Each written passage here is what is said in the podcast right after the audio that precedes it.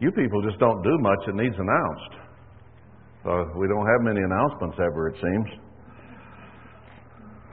Maybe that's a good thing, I don't know. Let's go back to the book of Deuteronomy. We're still trying to finish up the feast series here. We started into Deuteronomy 28 last time I spoke two weeks ago, and uh, only got down through verse 14, which is the blessings part of this. That if people will obey God and serve Him, that He will bless us. And He says, if we hearken diligently, He will bless us. And then He enumerates the way uh, and the ways that He would do that uh, would have peace and safety and and good childbirth and happy families and and plenty of everything that we might need that we would be if we would be a holy people he's sworn that our our enemies would be afraid of us and so on and so forth and he summarizes it a bit in verse 11 the eternal shall make you plenteous in goods and the fruit of your body the fruit of your cattle the fruit of the, your ground in the land which the Eternal swore to your fathers to give you.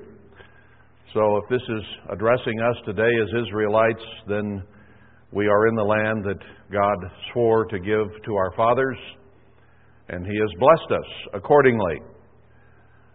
Now, when we came into this land, beginning in the early 1600s, were returned to it, the land that had been given before, and we were allowed to come back. There were people who did want to obey God. They kept the Sabbath, they kept the holy days. Christmas was illegal among some of them. They were quickly shouted down, though. The Sabbath went away, the holy days went away, except perhaps with a few individuals here and there. And Christmas and Easter were instituted as our national holidays, and then it's just simply gone downhill from there. Even the government that we put in was patterned after uh, Babylon and Babel and the Masons and so on and so forth. We know that story. So we've been being ruled over by a Babylonian and or Egyptian government apart from the states, the company of nations that we are as Ephraim. And we have departed more and more and more from God he has been very, very patient over hundreds of years as we become less and less Christian and more and more pagan. God has held off. But now it appears that as a result of our disobedience to His laws and our attention to Him and us worshiping and following other gods, which our nation is doing, even those who claim to be Christian worship they know not what, worshiping a false Christ. And there are very, very few who understand even who the true God is, much less doing what He says. So we find ourselves in a nation that is quickly coming into disarray, and all these blessings that we have had, and I think you have to look at America and Canada, this continent where the Israelites are holding sway, has been blessed with incredible natural resources, incredible weather, incredible farmland, and on and on it goes. We have had every blessing you could imagine, and we have turned it to greed, to lying, cheating, stealing. We have turned it so that we have become, instead of the most blessed nation, the most prosperous nation, now we're the most indebted nation, and we're a third world country in the making not yet even realizing it. And that's what God says. If we disobeyed Him and did not diligently follow Him, we would go into trouble. And one of the parting shots is that instead of lenders, we would become borrowers. And over the last 20 to 30 years, we have gone from the greatest lending nation to the greatest borrowing nation on earth, bar none. And he says he will make us the head and not the tail if we would obey. And we would not be beneath, but we would be on top if we would hearken to the commandments of the eternal our God. And in verse 13, which I command you this day to observe and to do them. And you shall not go aside from any of the words which I command you this day to the right hand or to the left to go after other gods to serve them. Now, we've been reading in the book of Deuteronomy various statutes of God, which are a summary of A, His Ten Commandments, and those laws attendant to them that explain them and underscore them. So Moses comes down to the point, he's ready to tie this discourse up with a pronouncement of blessing through diligent obedience to Almighty God, or what will come if we do not. Now, what we see from verse 14 down, beginning in verse 15, is quite grim. And we are already in the edges of and have started through some of the things that he says in verse 15, which shows that in God's view, we are no longer a Christian nation, that in his view, we are departed, disobedient, rebellious children as a nation. And we've already seen the church scattered because even spiritual Israel became rebels from God, putting our idolatry, our lusts, our desires, our selfishness ahead of God. So even blew the church apart as he is beginning to blow the nation apart. Now we have experienced in our lives in the last few years the decimation of what had been a pretty strong body, a worldwide body. And our friends and relatives have spiritually died and become very sick and are in the process of dying spiritually. And I'm talking about my own friends, my own relatives, my own classmates, uh, the ministry that I knew and went to college with, played ball with, ate with, and they're gone, most of them. Or if they're not gone, they're going. And it's sad to have seen these curses come on the church on a spiritual level. And it is going to be even more dramatic when we see what we're about to read coming on the physical nation, because it will be all around us and include us if we do not diligently hearken to God. If we do, we have nothing to worry about because we have the first 14 verses to trust in, to believe in, to understand and know the promises of God of blessing. And He is going to bless a remnant of spiritual Israel, and He will even bring a 10% remnant of physical Israel through what is about to happen. So God will keep His promises. We have the opportunity here to diligently hearken to listen to Moses, to listen to Isaiah, Jeremiah, Ezekiel, and Daniel, for that matter, and Matthew, Mark, Luke, and John, and do what God says and be protected. But let's go into this. I could talk for a while here and cozy up to it, but it wouldn't do any good because when you start into it, it gets pretty grim anyway. So we might as well just plunge in. Verse 15, Deuteronomy 28.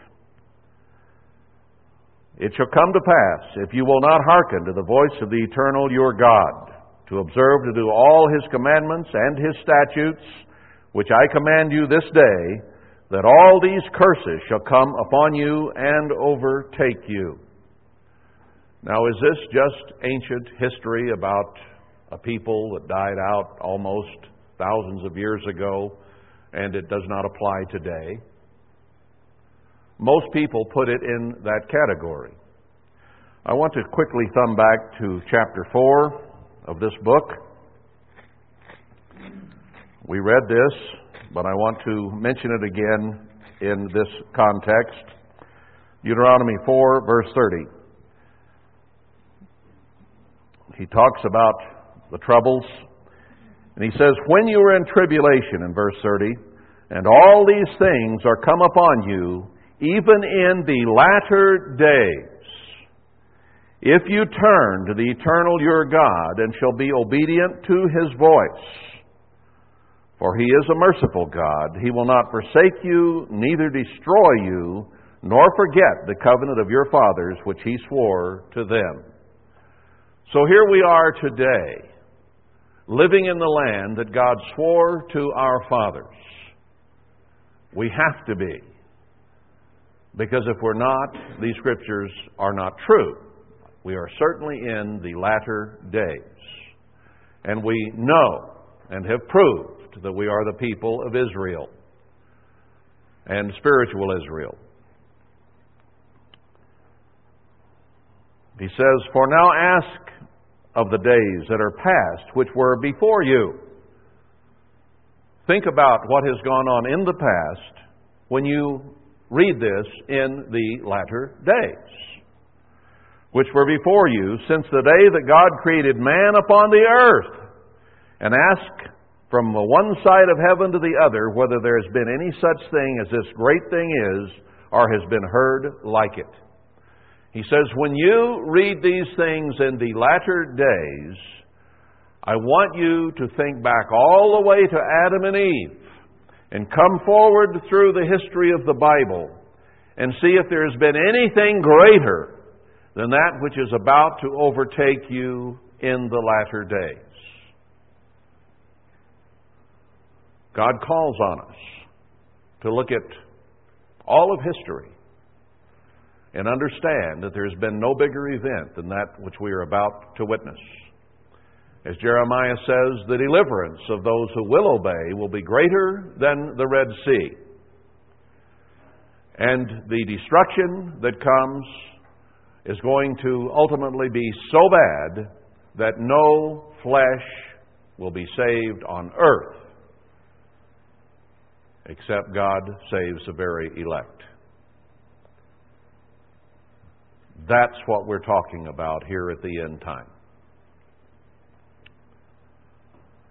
We are the first people who have been able to look back to Genesis 1 and forward to the climax at the end of the age. Everyone else has only been able to consider history up to them, but we are the last. We have the whole 6,000 years to look back on. And we are the ones that all the prophecies ultimately are written about. The final chapter of man's rule over man before Christ comes to rule the whole earth. So we are in a position that no other people has ever been. And the blessings can be greater for us than for any people that has ever been.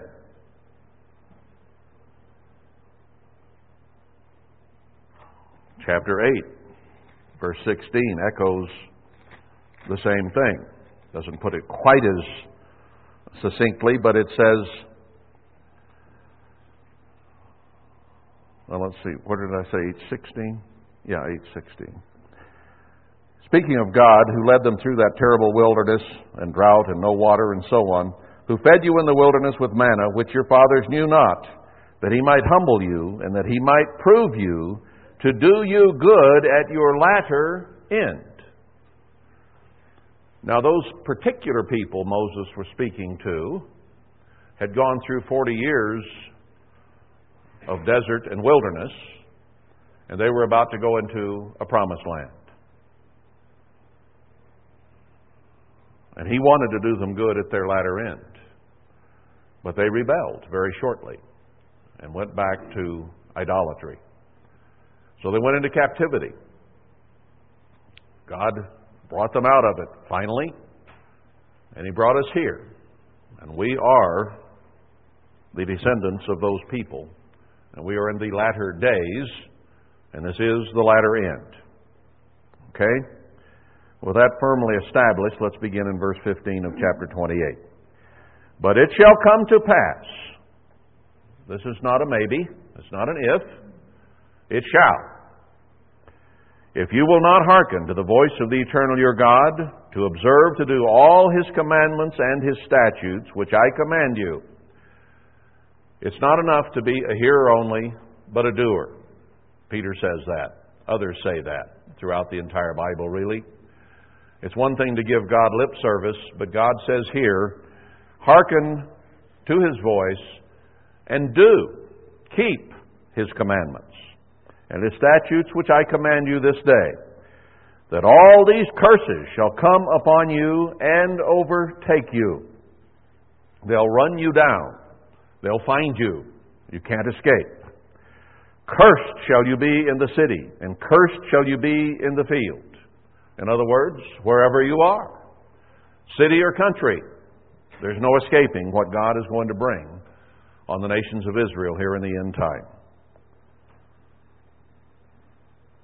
Now, as we read through here, you can answer the question about whether this truly applies to today or not. What we read in chapter 4, verse 30 and 8, 16, and we read in the other prophecies, a lot of people disallow. That was for a bygone era. Well, let's see as we go through here if we are not seeing some of this now. And if we are seeing this now, then does it make sense and become logical that it was speaking of now? I mean, what you see, what you experience, should be the proof of the pudding. The proof of the pudding is in the eating. And what is this nation beginning to eat? Okay? Are we beginning to be cursed in the city and in the field? Are we losing jobs? Are we depending more and more upon the government? Do we have plagues of heart disease, cancer, diabetes, fibromyalgia, skin problems, you name it?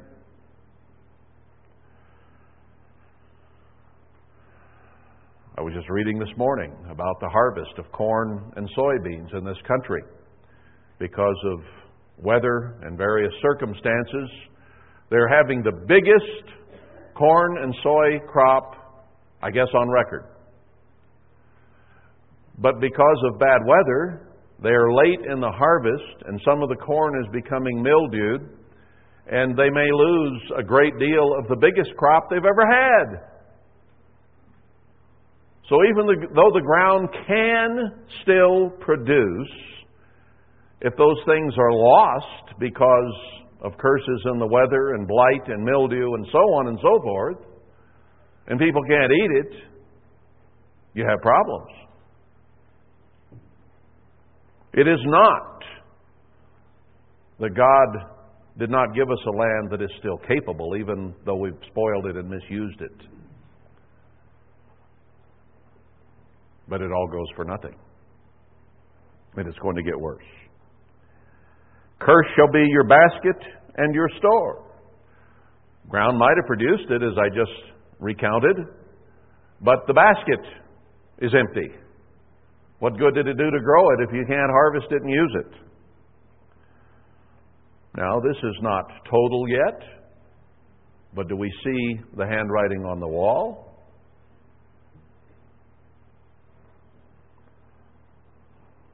And even if it's there, if you don't have a job to produce money to go buy it, don't you have a curse upon you? Doesn't good, do any good to produce it if you can't eat it for whatever reason. Curse shall be your basket and your store. We used to have stored up elevators full all across the country of grains. I've seen up in Wisconsin rows and rows and rows of warehouses full of cheese, full of dairy products that they, the government had saved and was storing. Those elevators and many of those warehouses now are sitting empty. We've used up our reserve. It's gone. Now, there's still some, I'm uh, sure, but it's not what it was 20 years ago. It's disappearing. Cursed shall be the fruit of your body and the fruit of your land, the increase of your cattle and the flocks of your sheep. Cursed shall you be when you come in, and cursed shall you be when you go out. All through life. When you're in the house, out of the house, in the outhouse, wherever you are. The Eternal shall send upon you cursing, vexation, and rebuke in all that you set your hand to do. Now, up till this point, whatever Americans have set their hand to do, they did, didn't they? Didn't we, through energy, through thought, create an American dream that everyone envied? Because we produced something on the land that God had given us, which was a productive land. We made the nation most envied in the history of the earth, right here.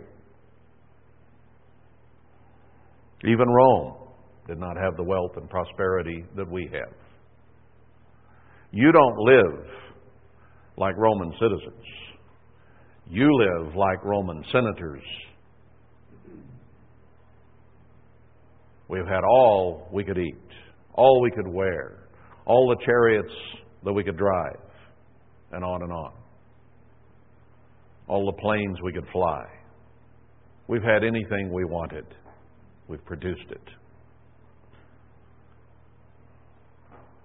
It was part of the blessing that came, not because of our obedience, but because of Abraham's. And he gave us these things because of his covenant with Abraham. And now we're getting where we're cursed when we come in and cursed when we go out.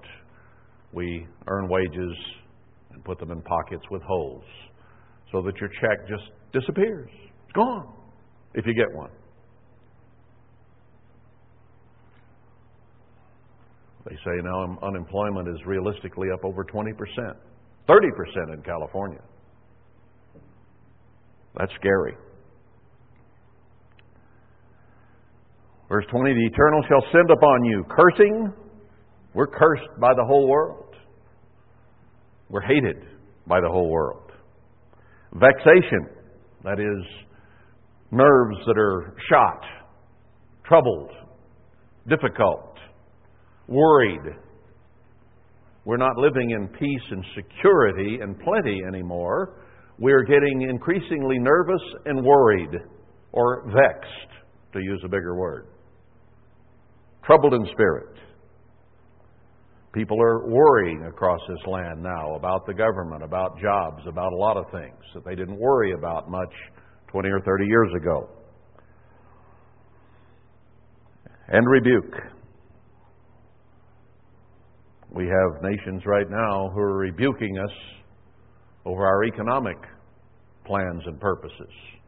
China just said something day before yesterday about unpegging the yuan from the American dollar and leaving the dollar to fall into nothingness.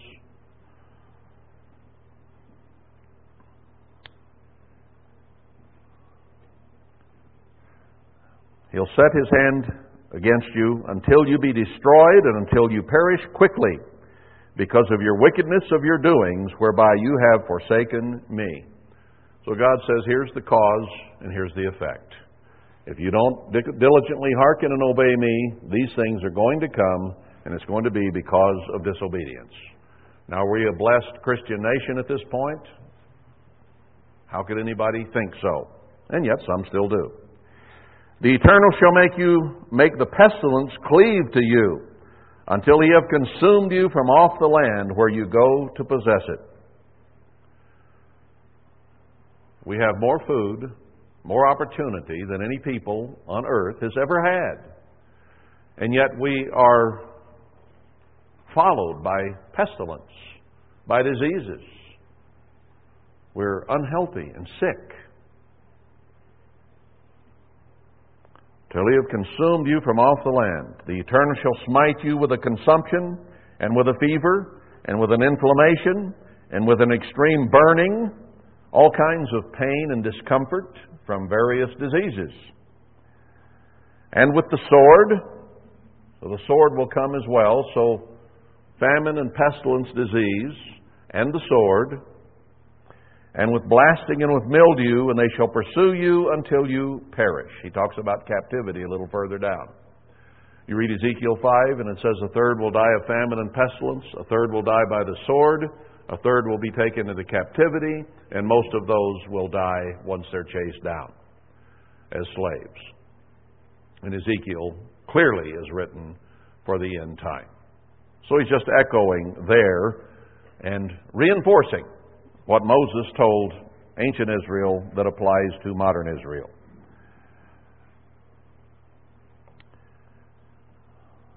And the heaven that is over you shall be brass, and the earth that is under you shall be iron. The sun will shine brightly. It talks about eventually how it's seven times hotter in the book of Revelation. And the ground will be like iron. You don't grow much with iron. It just will be unproductive, is what he's saying. And there are even chemical fertilizers now that are creating a condition in our soil so that it's becoming hard. It's not soft and pliant and loamy as uh, topsoil should be, but it's becoming hardened by chemicals. So there are some physical applications to this that aren't just analogies, and we've done it to ourselves. Uh, the Eternal shall make the rain of your land powder and dust, so drought will come. Rain will not fall in due season. You don't want rain in harvest time, you want it after planting. From heaven shall it come down on you until you are destroyed. The Eternal shall cause you to be smitten before your enemies. You shall go out one way against them and flee seven ways before them. You might go out to fight your enemies, go in one direction, united, together, thinking we're going to stand, and then you're going to be fleeing every direction you can go to get away from them. That isn't the way it's been historically in this nation, has it? Our enemies have fled before us. We've had the power, the strength, the might, the Air Force, the Navy, whatever. And they've been afraid of us. But God says, I'll turn it around and you will become afraid of them. You will run and shall be removed to all the kingdoms of the earth. So there's your captivity there. Will run in terror, be captured, and taken all over the earth as slaves. And your carcass shall be meat to all fowls of the air and to the beasts of the earth, and no man shall scare them away. You'll die and you'll fall and just be eaten there by the birds and beasts because no one will care. No one will bother to bury. the Eternal will smite you with the botch of Egypt, and with the emerods, and with the scab, and with the itch, whereof you cannot be healed. All their drugs, all their medicines, all that stuff, and we can't be healed. Are we already getting there? Do they heal cancer? Do they heal heart problems? Do they heal diabetes? No. You live with those things and die with those things. They might can control some of it some of the time, but they can't heal those things. They can't fix them. We're a sick nation.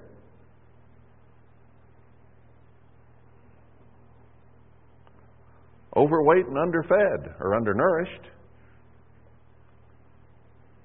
Eat and eat and eat because the body craves vitamins and minerals that it needs and it isn't in the food, so you crave more and more of it, and that's one of the reasons that we're becoming what we are as an obese nation.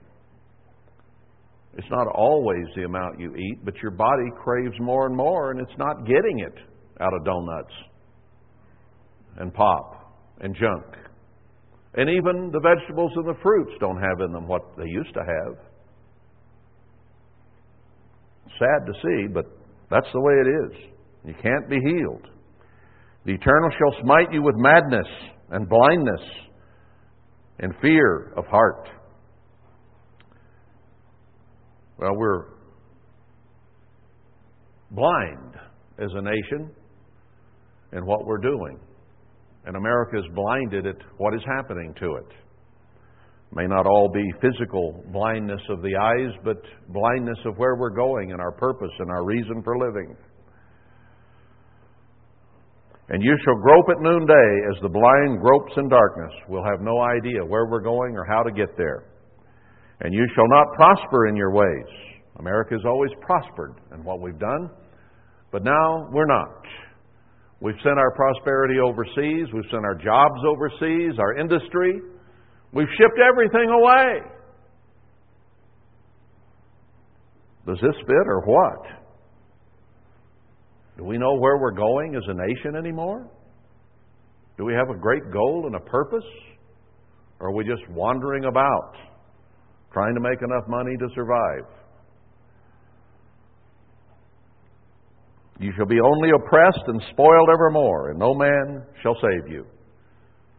Who is going to come to the rescue of America? You got anybody got any bright ideas on that? What nation is going to come save us?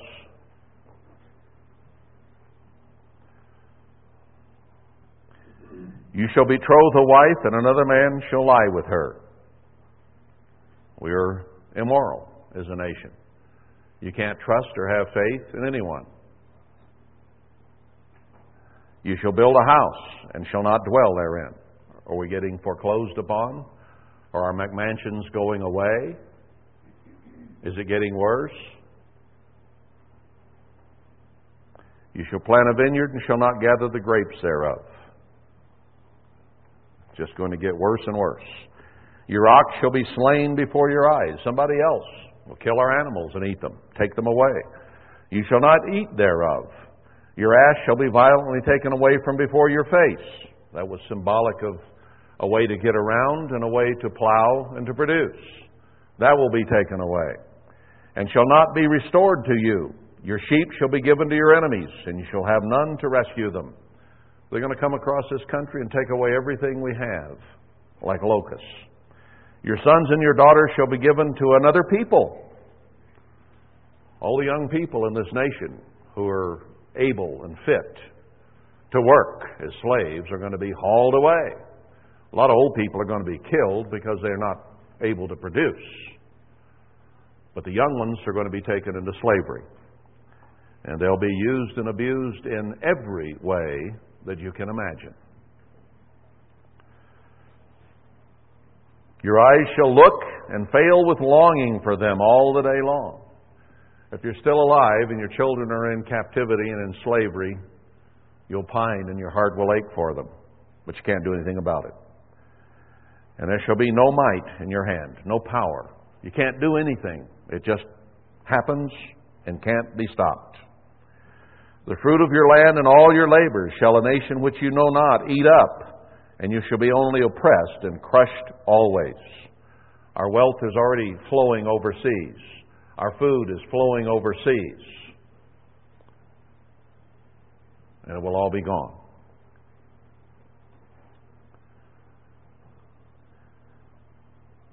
So that you shall be mad for the sight of your eyes, which you shall see.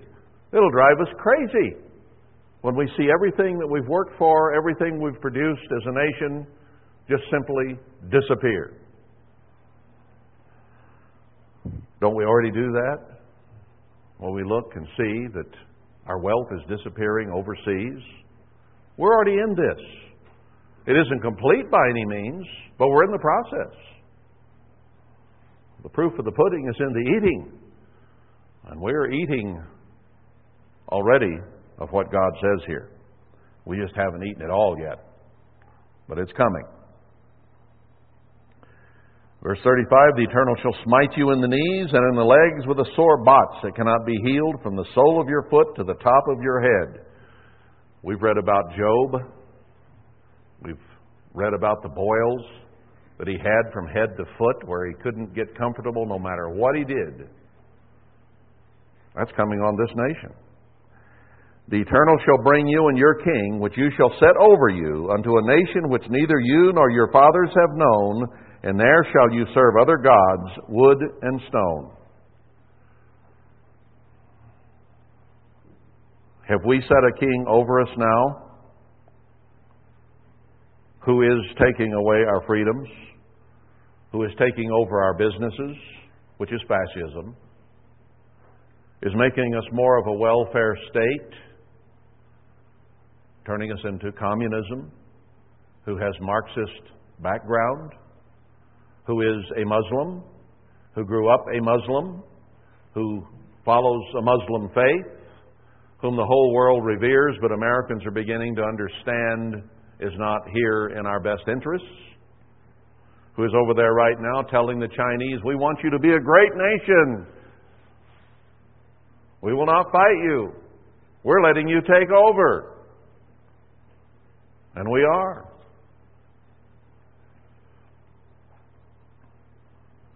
The king which you shall set over you to a nation which neither you nor your fathers have known. It says here that in the end time, we will set a leader over us who will give us away to other nations. Now, that is echoed in Jeremiah 50 or 51, where it says that our leader will shake hands with our enemies, make a deal, shake hands over our destruction. So there will be a leader in the end time. Maybe I won't say a name, but this is a prophecy about now. And he's going to turn us over, whoever he may be, to a nation we have not known, and be taken there in captivity and serve other gods of wood and stone. And you shall become an astonishment, a proverb, and a byword among all nations where the eternal shall lead you. Oh, all those Americans who thought they were so great. Dung my chicken coop. Take care of my pigs. Plant my garden. Wipe my toilet. And it will not be done with wages it will not be done with blessing. It will be done as a cursing. That's the way it's going to be. Everybody will laugh at us. It will become a byword. Those Americans that thought they were so great, look at them now. You shall carry much seed out into the field and shall gather but little in, for the locust shall consume it. You shall plant vineyards and dress them, but shall neither drink of the wine nor gather the grapes, for the worms shall eat them. Now, these are by a matter of degrees. He keeps going over some of the same thing. It'll get worse and worse and worse, and then you go into captivity, and then you can't do any of these things. But he keeps going back over the material of how it will get worse and worse. You shall have olive trees throughout all your coasts, but you shall not anoint yourself with the oil for your olive shall cast his fruit. Olive trees were a symbol of wealth. You shall beget sons and daughters, but you shall not enjoy them, for they shall go into captivity. Children being born in this nation today are going into captivity. Kids that are going to school today, especially, will be going into captivity. If they're too young, they'll be dashed into the wall. If they're too old, they'll be killed. If they're of an age that they can be productive, then they'll be taken into captivity.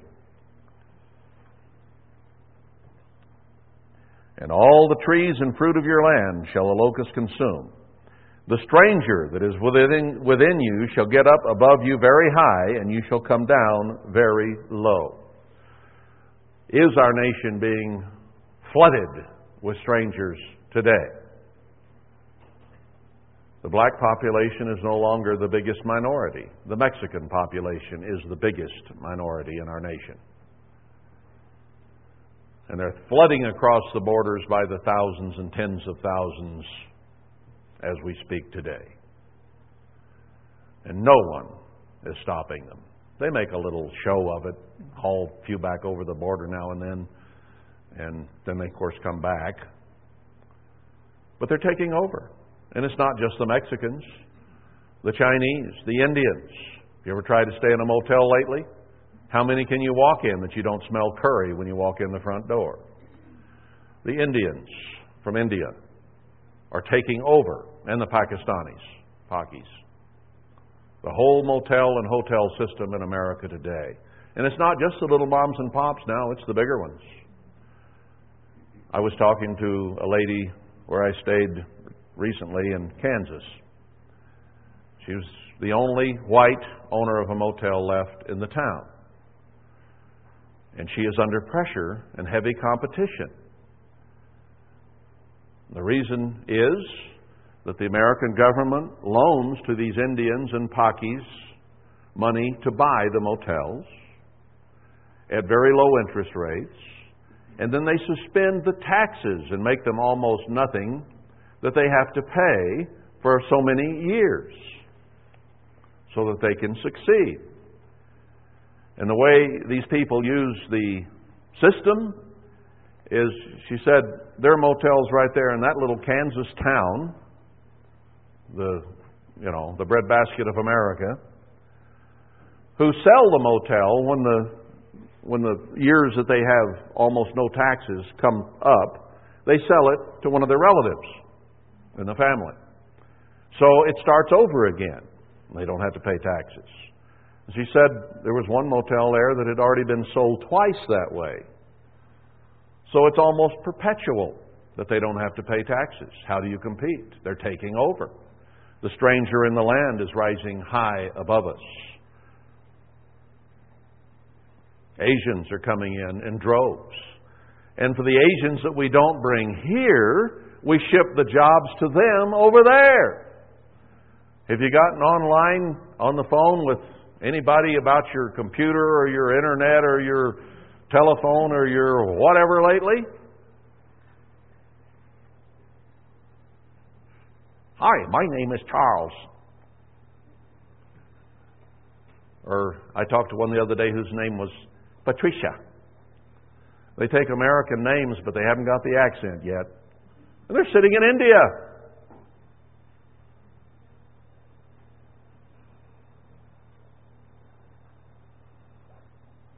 The stranger that is within you shall get up above you very high, and you shall come down very low. Americans with PhDs and master's degrees, engineers, are flipping hamburgers at McDonald's and Burger King. Out of work. Many of them. He shall lend to you, and you shall not lend to him. As I already said, we've gone from the greatest creditor nation to the greatest debtor nation in about three decades. He shall be the head, and you shall be the tail. The only thing keeping us up right now is Chinese and Japanese and Germans and others buying U.S. Treasury debt to keep us floating. And we have gotten so deeply in debt, there is no getting out of it. Is this current or not? Yeah, it's here. It's just going to get a whole lot worse day by day, week by week, and month by month. Moreover, all these curses shall come upon you and shall pursue you and overtake you till you be destroyed. So it's just going to keep coming, wave after wave after wave, until we're destroyed. Worse and worse and worse. Because you hearken not to the voice of the eternal your God to keep his commandments and his statutes which he commanded you. And they shall be upon you for a sign and for a wonder, and upon your seed forever not coming out of it. Now, it happened to them as a sign and a wonder for us to look back on, he says, from Genesis down to today. And it has not been lifted upon their seed, Abraham's seed, forever. So, God, Moses is telling these people this is a cycle that will be repeated over and over again when Israel disobeys God. So, what has happened in the past has come upon these people and their seed, us, forever. As long as man's and Satan's world exists, it has been a recurring cycle of blessing and cursing, of obedience and disobedience. And we have disobeyed as a nation, and now the cursing is come upon us and it's getting worse day by day until we will be destroyed. Verse 47 Because you serve not the eternal your God with joyfulness and with gladness of heart for the abundance of all things. We quit being thankful to God for the blessings we've had and have departed from Him and done our own thing. And He doesn't like it a bit. Therefore shall you serve your enemies, which the eternal shall send against you in hunger and in thirst and in nakedness. We won't have food to eat, water to drink, or clothes to wear. And serve as total slaves in shame, immodesty, and in want of all things. And he shall put a yoke of iron upon your neck until he have destroyed you. Now, God says his yoke is easy, his burden is light. If we obey him, we have peace, we have blessings, we have all the good things. We'll just do things the way he says. But if we don't, he'll put a yoke of iron on us. That's a different kind of yoke, not pleasant. The Eternal shall bring a nation against you from far, from the end of the earth, as swift as the eagle flies, a nation whose tongue you shall not understand. Foreigners with different languages will come in. and quickly. A nation of fierce countenance, which shall not regard the person of the old, nor show favor to the young. It won't matter, young or old, no respect. Gentile nations are going to come in with different languages and they are going to hate us and have no respect for young or old. And he shall eat the fruit of your cattle and the fruit of your land till you be destroyed, which also shall not leave you either corn, wine, or oil, or the increase of your cattle or flocks of sheep, until he have destroyed you. And he shall besiege you in all your gates, until the high and fenced walls come down, wherein you trusted, throughout all your land. And he shall besiege you in all your gates throughout all your land, which the eternal your God has given you. So our military might that we have trusted in up to to date will be destroyed. It'll be gone. Our own government is very quickly destroying our military. They're wearing it out and killing it off and spending what money we have left and what wealth we have left in fruitless wars around the world. Our military is being destroyed. There will be nothing to protect us when all this comes down. And our leaders will sell us out anyway to our enemies. So they're already in the process of destroying the military that we have trusted in. And it's going to get worse. Verse 53 And you shall eat the fruit of your own body. It'll be such a famine such a pestilence, so terrible, that people will eat the fruit of their own body, their children. That is beyond our comprehension and imagination. But it's coming. You cannot imagine eating your children at this point in time.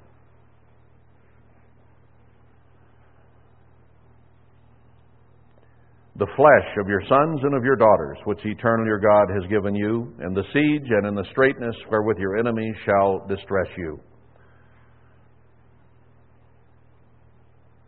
So that the man that is tender among you and very delicate, his eyes shall be evil toward his brother and toward the wife of his bosom and toward the remnant of his children, which he shall leave.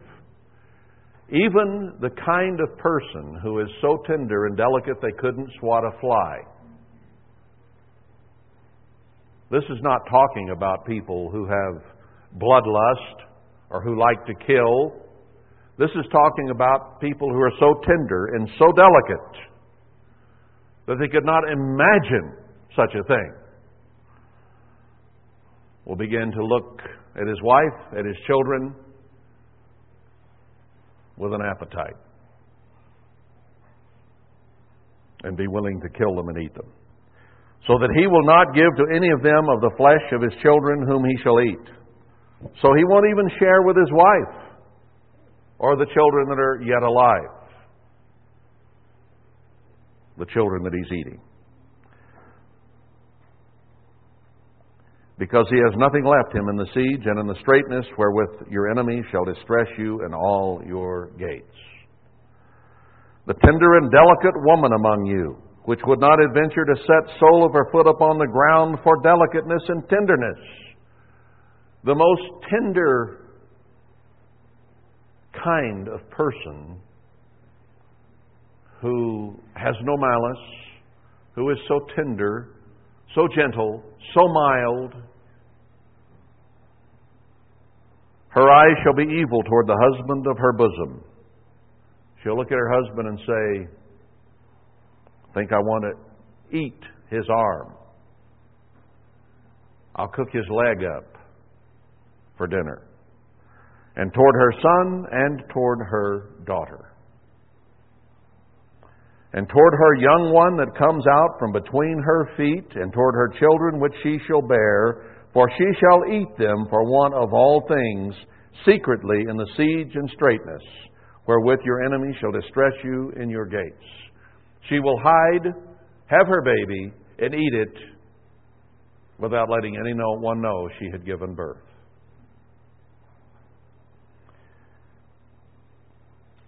If you will not observe to do all the words of this law that are written in this book, that you may fear this glorious and fearful name, the Lord your God. Does it say anything in here about fearing your enemies? Doesn't Isaiah say, Don't fear the conspiracy of nations that is going to come against you, but fear me? Do we spend more time worrying about the New World Order than we do thinking about God and His ways and what we need to be doing? It's coming. All we read about it won't help us in knowing that unless we do the things we need to do to serve our God with all our heart, mind, body, and soul. That's the bottom line. I'm not saying don't read about any of it. But don't become obsessed by it. Don't become to the point that that's what you look at instead of to God. It's a very important thing for us to understand. Fear this glorious and fearful name, the Lord your God. The people of this nation that you see going in and out of Albertsons and Walmart and all the city, all the malls and shops in town are very soon going to be eating their own children. And the only way you can escape that is to obey God. That's the bottom line. Now, you can dilly and dally out there with the world if you want, and you can sit on the fence and you can have part of your heart with God and part of your heart with this world, and that's not enough. Half hearted, God blows out of his mouth. He's looking for the wholehearted, for those who will serve him with all their heart, mind, body, and soul. They are the ones he will protect and use as a witness against this world.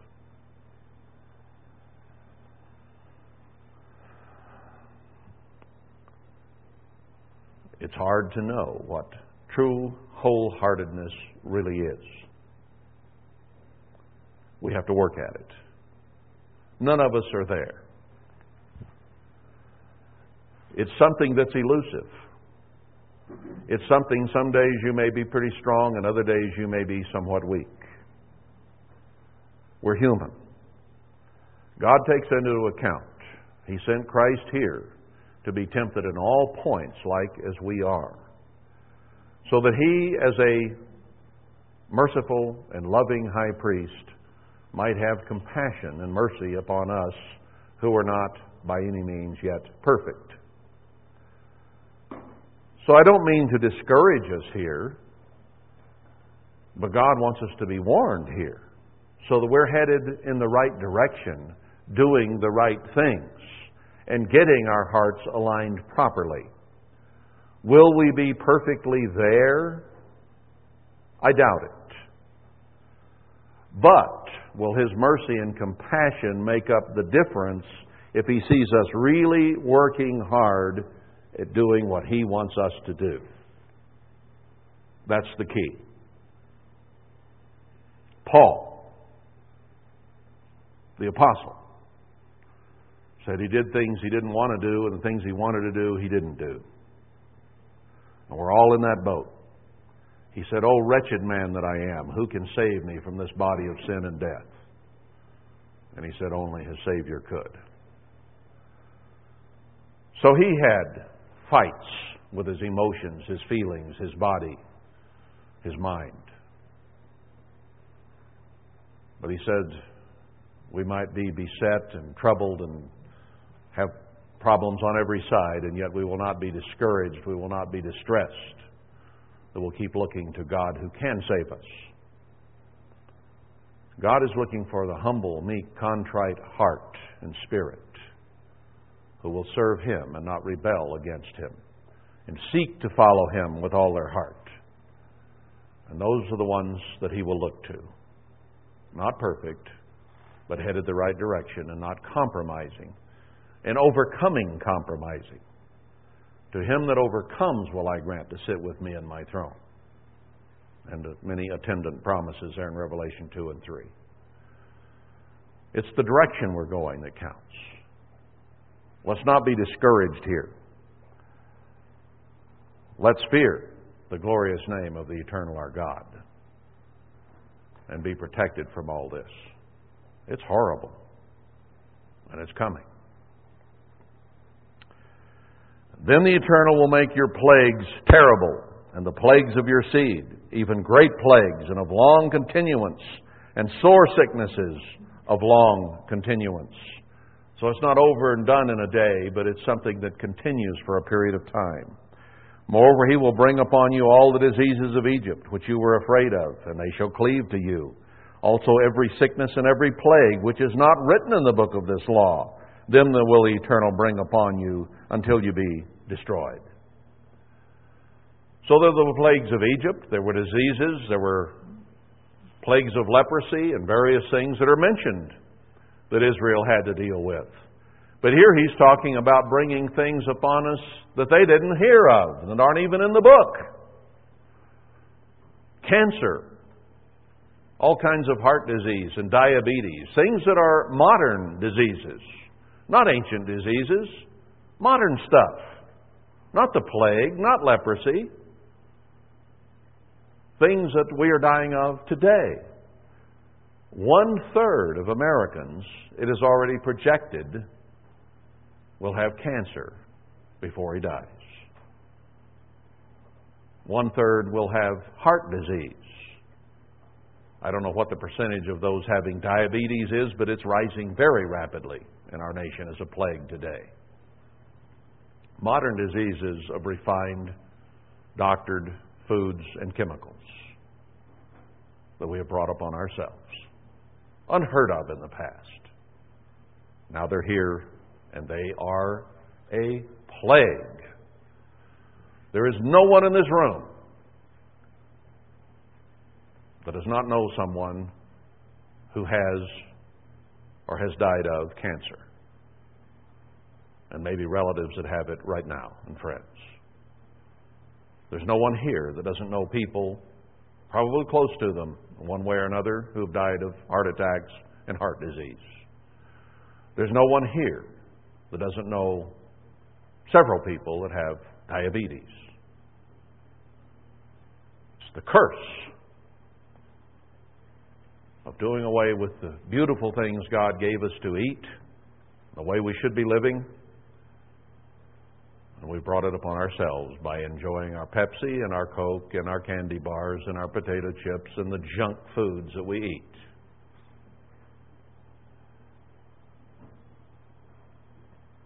And you shall be left few in number, whereas you were as the stars of heaven for multitude, because you would not obey the voice of the eternal your God. Total cause and effect laid out here. It shall come to pass that as the eternal rejoiced over you to do you good and to multiply you, like we did as this nation was built, so the eternal will rejoice over you to destroy you and bring you to nothing, and you shall be plucked from off the land where you go to possess it. We're going to be taken out of this beautiful land and become slaves overseas. And the eternal shall scatter you among all people from one end of the earth even to the other And there you shall serve other gods which have neither you which neither you nor your fathers have known, even wood and stone.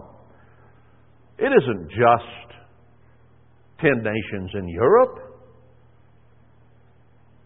We were way too narrow minded 30, 40 years ago when we thought that. It says, You'll scatter you among all people from one end of the earth to the other. This captivity will be a worldwide captivity by a world ruling beast power that will include all nations except the great whore, America, and the nations of Israel, whom they will destroy.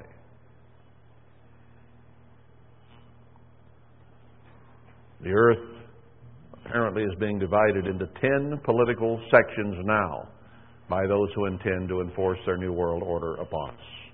Those are the ten kings. Nation, I mean worldwide, not just European. Europeans may lead it, we'll see. But it's not limited to ten nations in Europe by any means. That was a very narrow view that we took.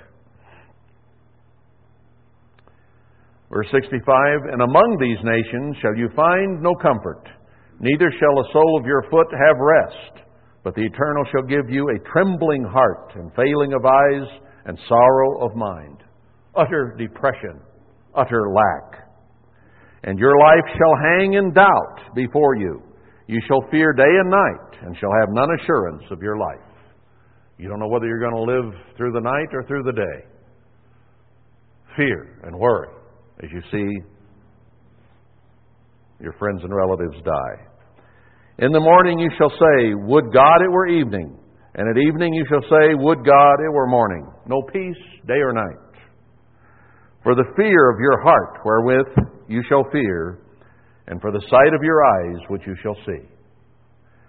And the Eternal shall bring you into Egypt again. Not the first time, again. With ships by the way whereof I spoke to you. You shall see it no more again, and there you shall be sold to your enemies for bondmen and bondwomen, and no man shall buy you.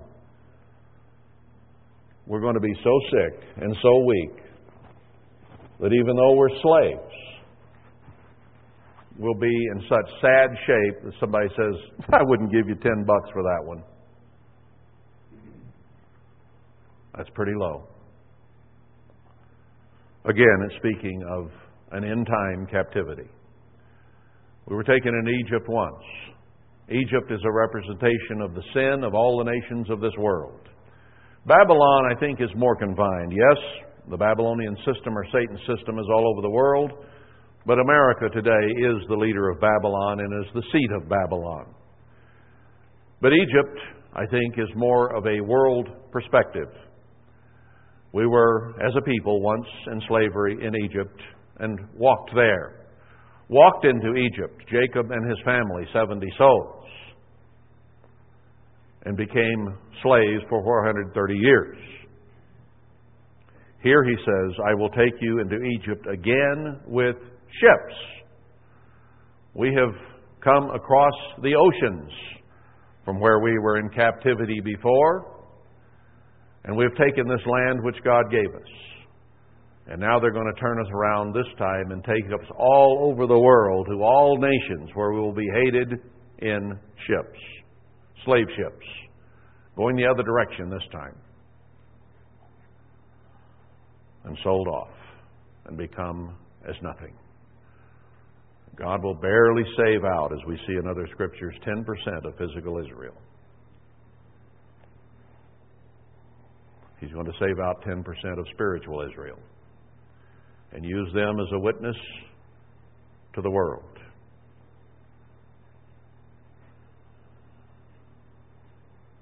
Will we be among them?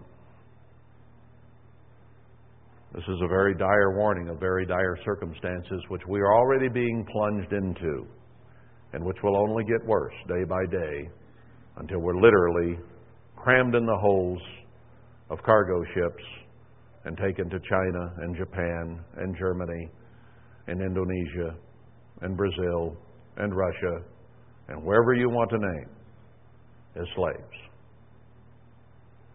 The only ones who will escape that are the faithful ones who will serve God with their whole heart. Them God promises He will save.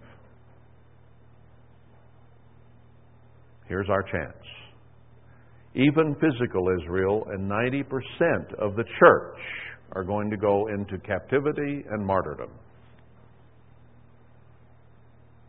10% of the church only will be held out of that. That's all. All the nation will go into slavery, all those that survive. And 90% of the church will go into that, whoever survives. Only 10% of the church will be held out and protected. That's the Word of God. Now that puts us in a wonderful, wonderful opportunity, doesn't it? As grim as this is, if you, every one of you and I, will serve God with our hearts, we will be saved out of it. Pray that you be accounted worthy. None of us will be truly worthy, will we? but we will be accounted worthy by a merciful, loving, compassionate God who sees our works. Not the hearers only, but the doers of the word will be saved. Most of the world does not understand what is coming. They don't understand Deuteronomy. They don't know they even have any clue that it applies to today. But we already see isn't it pretty obvious just reading through this that we're already there? It's just getting worse day by day. It's not something that's going to come. Some of you are very concerned about whether you'll have a job, whether that job, if you have one, will pay you enough to live on. You're concerned about diseases and sicknesses that are already upon us. It's getting worse day by day. And only God can save us out of it. But the beauty is, He promises He will do so if we'll do our part. So it's time for us to go to work on our hearts, our minds, our emotions, and put God first in our lives. And if so, we're going to be saved out of all this horror. Is it worth the effort? I don't want to eat my children. I don't want them eating me. I don't want to eat my wife. I don't want her to eat me.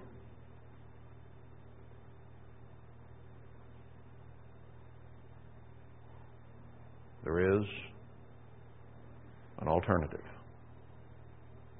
Brethren, serve God. Let's help each other serve God. Let's be iron and sharpen one another and help one another because we're all weak. We all have our faults, our weaknesses, our lacks, our attitudes, our lack of dedication.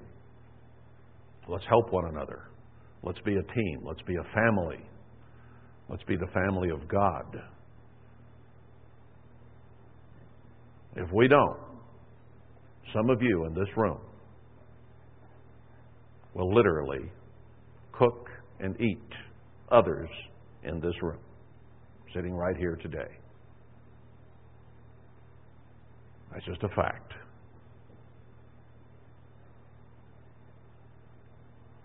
We need to pull together. We need to get our attitudes, our little animosities, our little grudges, our little feelings, our little bitches that we have against one another gone. We need to repent before the sun goes down and learn to live and work in harmony and love among ourselves as brothers and sisters of God.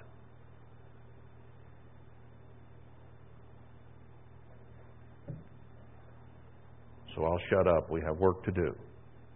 And let's come through this thing in the mercy of God and His deliverance because it can happen that way.